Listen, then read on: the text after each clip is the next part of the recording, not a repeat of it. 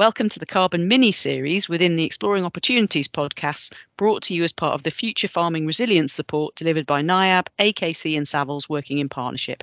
My name's Elizabeth Stockdale, head of the Farming Systems team in NIAB. Today, we're going to explore monitoring carbon performance with my guest, Becky Wilson. Hello, Becky. Hi, uh, nice to be with you. So we've talked previously on one of these podcasts about the background to carbon on farm. And so today we're going to focus a bit more on actually monitoring performance. So I'm going to start by asking you to tell me a bit about the Farm Carbon Toolkit and how it began and why it began.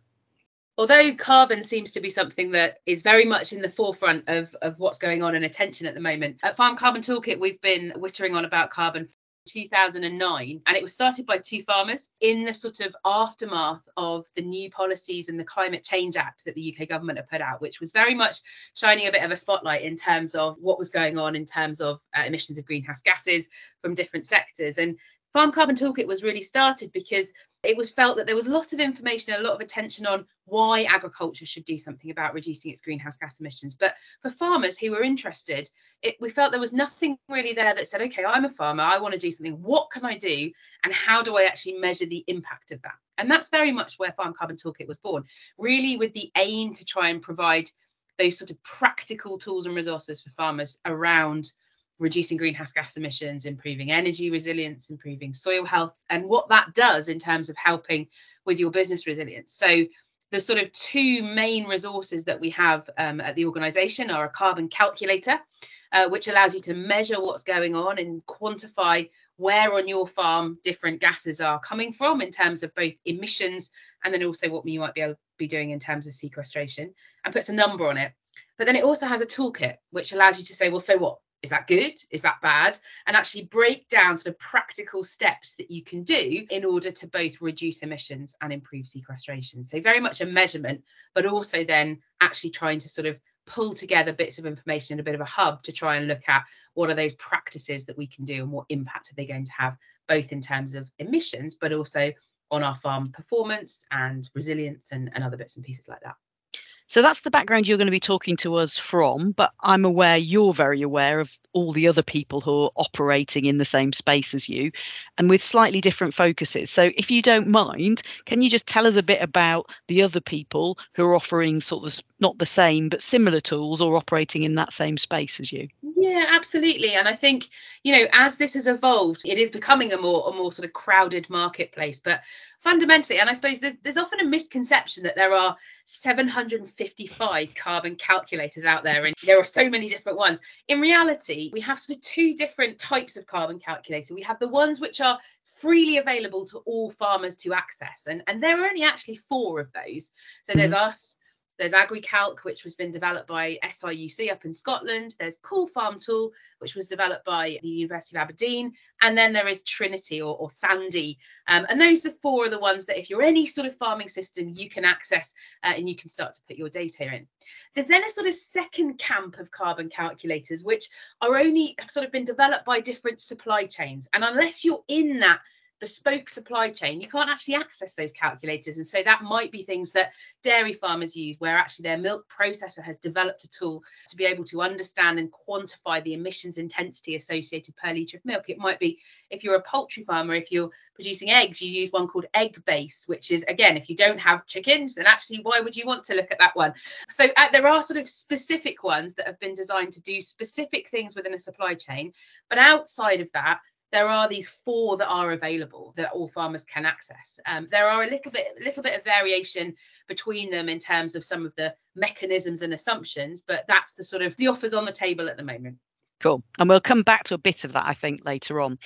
So our focus today is is on a farm who's begun to take actions to reduce greenhouse gases, but given that the greenhouse gases themselves are almost impossible for any sensible farmer to manage, how do they actually know if they're making a difference or not? And perhaps more importantly, how on earth do they show that they're making a difference to customers? So there's loads of terminology in this space. And I know we did this the last time, but it, can you just take us through again, even if you end up repeating yourself from, from a, if people have just done a run of podcasts, they might go, "Oh, she told us that the last time," but it's a long time since we like recorded the last one. So, what what's the key terminology we need to have in our heads if we're talking about monitoring and sharing evidence about a farm carbon footprint. And I guess that might be the first place to go. What is a farm carbon footprint? So, let's start by by defining a, car, a farm carbon footprint. So a, a carbon footprint is basically a snapshot in time around a way to measure what's going on in terms of greenhouse gases which are being emitted from the farm and then as i say it should subtract then from that what's going on in terms of carbon sequestration. And remembering that although a lot of the language is carbon when we talk about greenhouse gas emissions we actually have those three gases so carbon dioxide methane and nitrous oxide. And then in terms of sequestration remembering that actually we're talking about that additional carbon that is pulled out of the atmosphere and held on our farm as a result of what we're doing from a management practice. So the carbon footprint is actually that mechanism that we use to quantify all of those different bits. And the end point of that is our carbon balance. And that carbon balance is literally just a subtraction sum, emissions takeaway sequestration, which gives you that carbon balance. Now, that carbon balance is expressed, or the metrics that are used, is tons of carbon dioxide equivalent, so or CO2e. And as I said, that E is really important because we produce the majority of our gases that come from nitrous oxide and methane. But because we're the sort of odd sector that does that, most other sectors are just dealing with carbon dioxide. We have to convert those non carbon dioxide gases into their carbon dioxide equivalent. And the way that we use that is we use something called a global warming potential, which looks at the potency of these gases to cause global temperature rise over a given period of time. And without getting too geeky and technical, at the moment we're looking at that over 100 years. So it's called GWP 100. Now, other terminology when we start to think about carbon footprints is that actually the, the mechanism by which we complete a carbon footprint is that we use a carbon calculator. And what a carbon calculator does is it requires two specific bits of information for each input on the farm, both the amount that you are using, so that is the bit that you put in as the user. So if we took an example of trying to calculate the carbon footprint of a litre of, of your diesel usage, you would put in the number of litres of diesels, diesel that you would use over that period. The calculator would then multiply that by the emissions factor. And that emissions factor comes from a database that is created by a variety of different research institutes, which basically look at the amount of greenhouse gas that is emitted per litre of diesel and quantifies that. So what's going on in the back of the carbon calculators is it's taking the amount of whatever you've been using, so the number of litres, it's then multiplying that by the emissions factor and then coming up with a carbon footprint, for example, on that one on a non-farm diesel usage. And then we do that over and over again. And as we start to move into some of the biological emissions, obviously it's not as simple as just diesel usage. We're starting to put in some more assumptions in there. We add all those together, and that's our starting point in terms of a carbon balance. Excellent. And uh, that database, is that a agreed thing that everybody's using so that the same factors used for diesel every time or and how much wobble is there in that bit Okay, so this again comes down to actually which type of emissions are we trying to calculate. So for diesel, the figure's very simple, and actually it's 0.34 kilos per litre of diesel. In case you really are geeky, are I know, I know, fun dinner party facts, you know. um, but yeah, that is the figure, and, and for most other sectors, there is no there's no quibbling about it because everything they're dealing with is basically within a nice concrete box suddenly when we get into agriculture when we're dealing with these complex biological systems that are inherently related to the carbon cycle and the nitrogen cycle what goes into that emissions factor can be slightly more challenging. And this is often one of the reasons why some of the calculators differ. Because what we want to do is we want to try and refine that emissions factor as much as possible to make sense to what we're doing on farm. So if we take an example of a cow for example we probably know quite easily how many cows or sheep we have on the farm, you know, unless they're jumping over the hedge and disappearing, but we tend to know how many we've got. The bit that's slightly more complicated to deal with is then the emissions factor for that animal, because not only do we need to look at actually how old that animal is, the breed, what stage of growth it's in, what it's eating, what we're doing in terms of its housing, all of that goes into refining that emissions factor. So if we compare that to our simple version of diesel, suddenly we have to put in a lot more information to be able to get a factor which is representative of what we're doing on the farm. And the degree to which those factors are then adjusted will depend on the calculator because for the calculator developers, it's this really fine balance between uh, getting something which is actually reflective of what you've got on the farm, but also looking at the time that you need to put in because actually these things take time to put the data into. And if you have to answer 7,000 questions, then you're going to throw the computer out the window and not come back to it. But also at the same time, we need to remember that all of this is an evolving science. So coming back to your question about the database, yes, you know, we have a lot of things which are in the database and are sort of fairly standard and, and scientists agree with. But these figures continue to evolve and adapt and get better as we start to get results of different research projects that are, that are sort of allowed us to become more accurate in terms of being able to understand the impact of management practice and the impact of different inputs that are causing changes in these emissions factors. So diesel, we can't get that excited about emissions factors with diesel, but you know, suddenly if we start to think about things around cropping or fertilizers or when we have to think about how things interact within the soil, suddenly we need a lot more information to have a factor that we're confident with. Okay. So I've invited you on farm, Becky, to come and, and do carbon footprinting with me. What's the first thing? I mean, you, probably even before you get to see me, you're going to do with me and, and and talk about. Okay, so the first thing that we're going to do is we're going to agree the sort of time period that we're going to try and collect the, the information for. Mm-hmm. So carbon calculators work on a 12 month time period. Okay. And it's really important that we do that on something that is complete because it's much easier to sort of collect all that information on a, on a period that we've done already. So some people like to do it on a calendar year. Some people like to do it on a financial year because a lot of the information that we need to collect is the same information that you're probably giving to your accountant. So again, sort of there are various different stages where you're probably already doing that data collection and we can just use that at the same time. But for arable farmers, they tend to quite like doing it on harvest year. So they go, you know, from, from when the crop's planted to when it's harvested. So the first thing we're going to do is we're going to define what that 12 month period that works best for you. We're then going to think about, well, actually, how are we going to collect the data that we need to put into the calculator? And there's some really simple stuff in terms of things like the farm area in terms of actually how that farm area is split up in terms of uh, grassland, in terms of cultivated ground, and then in any any other bits in terms of woodlands and hedgerows and all those sorts of things. We're then going to start to look at um, actually how is that far, how are you managing your farm? And there are a variety of different sort of categories of information that we need to put into the calculator, but some of them have a are, are sort of some of them have more of an impact in terms of on the greenhouse gases than others. So, for example, if we had an arable farm, for example, I really want to know, you know, how much fertilizer you've applied of different types of fertilizer. I'm going to get less worried about actually how many plastic fence posts you might have. You know, so there are things where it's worth being really accurate because those are the things which are causing the majority of the emissions. Mm-hmm. And there are other things which actually, if we've got a bit of a starting point, I'm not, you know, that's absolutely fine. And I think sometimes that can be a real challenge when farmers look at these sort of programs and they can think, oh my goodness, there's so much information, you know, I don't even know where to start. But but prioritizing those categories which are going to be generating the majority of your emissions. So, so that's the fuels category, so your diesel and your cultivation. Mm-hmm. That's your cropping category. So what are you actually growing and what's it doing? Obviously, if you're a livestock farm, your livestock your fertilizers, and then making sure you take account of the good stuff. So, how much carbon you're storing in hedges, stewardship areas, all those sorts of things.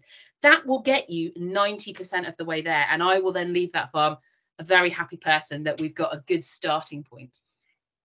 So, I think those are likely to be the same sorts of pieces of information that need to go into any system, whether I invite you or somebody else onto Absolutely. farm, aren't they? So they're the, the sorts of things that actually, if I'm just thinking about monitoring my carbon footprint, I should be already starting to think about having at least an idea of, of what they are. And I, as you say, some of those will be in my accounts, but just thinking about how I pull those out.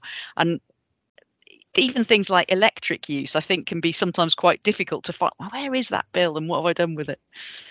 and I think sometimes what happens is is you know as because because really it, this is sort of the most strange and, and, alien the first time you do it. But once you've sort of been through that process once you then have a bit of an understanding of, of the sort of format that you might need that information in. So for example it might be that exactly as you say you've recorded your energy use or you know fuel use and you've recorded it as a as a pounds rather than as a liters or a kilowatt hours. And it's just in case of you know not panicking if any of if you don't have the right bits of information.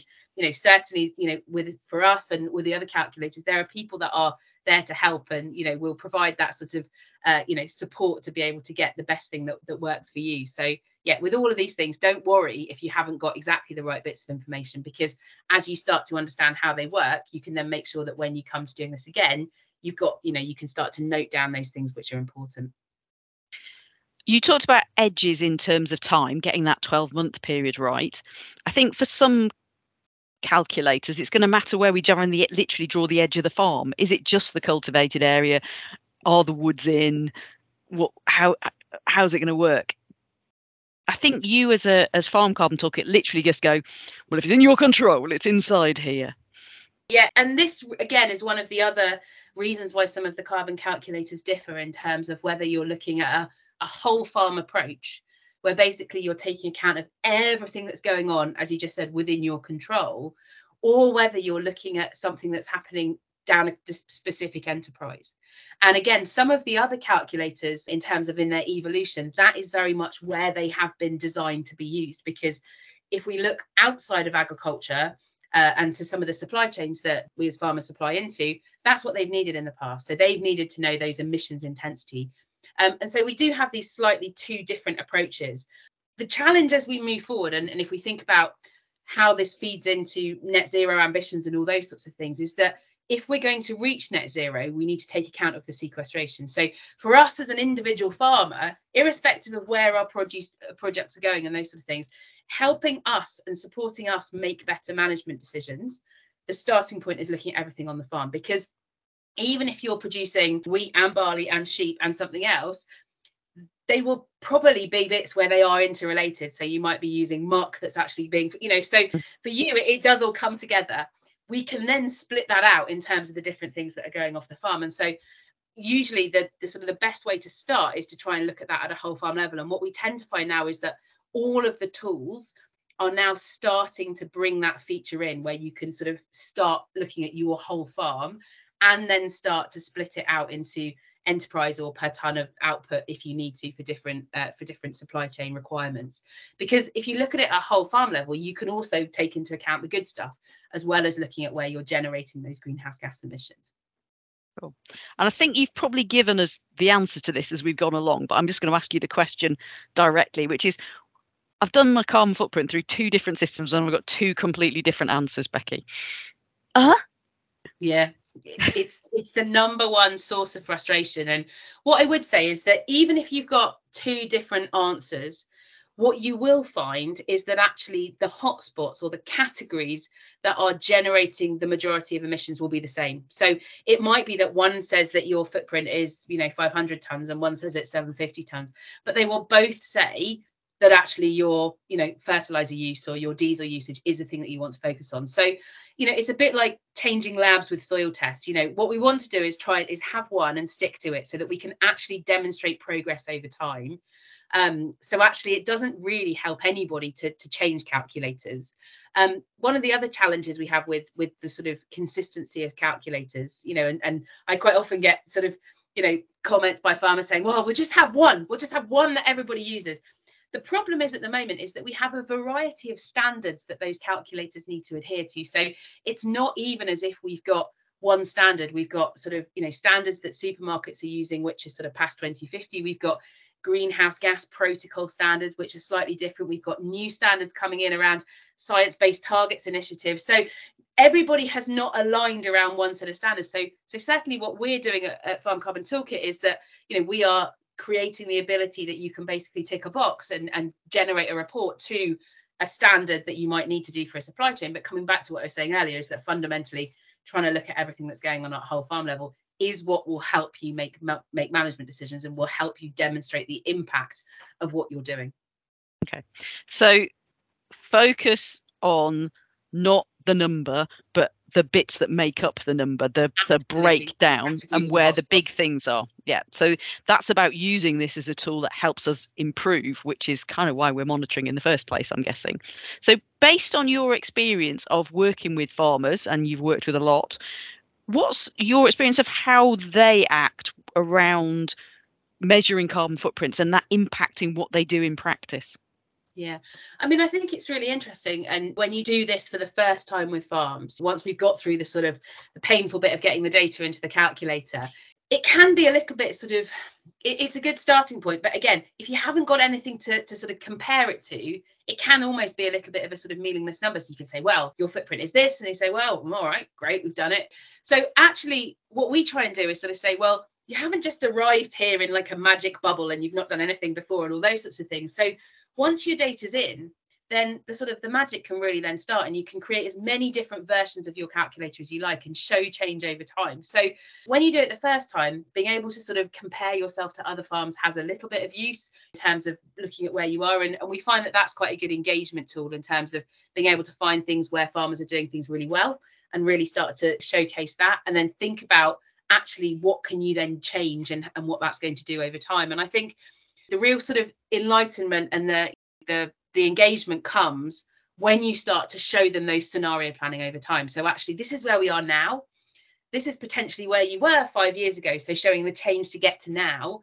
And then actually what, you know, how what are you thinking about changing and how can this be used as a tool to model it? And as I say, there are all of the calculators now have what if scenario planning tools built within them. So this is very much the number is the start of the process. It's not the end. And what we've had in the past especially when this has been sort of forced down us through supply chains is that all of those supply chains are interested in is that number because they want that number to go into their corporate reporting. But for us on farm as i say that number is the start of the process not the end. So it's what does it tell us? How can we use this information? And how can we continue to monitor it moving forward? And i've, I've been on a farm this, this afternoon and they again have just been through this for the third time. And they said actually this is the really exciting bit now because we can see how things are changed and we can see well actually how much of that is because we had a horrendously wet time and so we had to do mm-hmm. extra cultivation. How much of this is actually because we've you know done these really exciting things that are starting to show? And that's where they all become sad like me and get really overexcited about it because they can start to, they can start to see the impact and actually alongside that put that against farm performance and you know all the other things that that potentially we've measured in the past. Excellent. So we have run out of time for today pretty much so i'm after your top tips whether somebody has been just beginning or been measuring carbon for a while. In thinking about monitoring carbon performance on farm what's what are becky's top tips takeaway tips?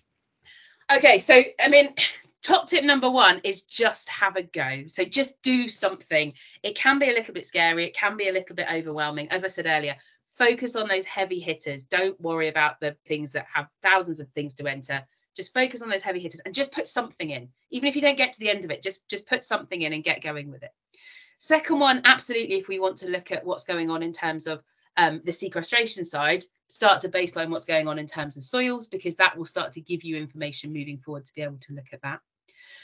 Third thing is, in terms of then doing something different, focus on those things which actually make sense to you from a business perspective. So think about those sort of no cost, low cost things that are actually going to save you money. There's a really good relationship between managing your and reducing your carbon footprint and also reducing your cost of production. So anything that's expensive that's coming onto the farm, those are the ones to focus on first, be it fuel, be it fertilizer, be it feed, because that's where you can sort of really link together those economic benefits and also those reductions benefits and also just just just get involved. You know the number one tip is just to get involved in some respect. So just start to monitor things. If you don't want to actually put your your data into a calculator just start to collect that data in a format that you know you can then do so in the future.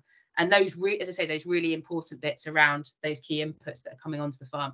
Because the more informed we are the better we can start to then align all of these things together and generate profitable, resilient, sustainable businesses moving forward. Thank you very much. No problem.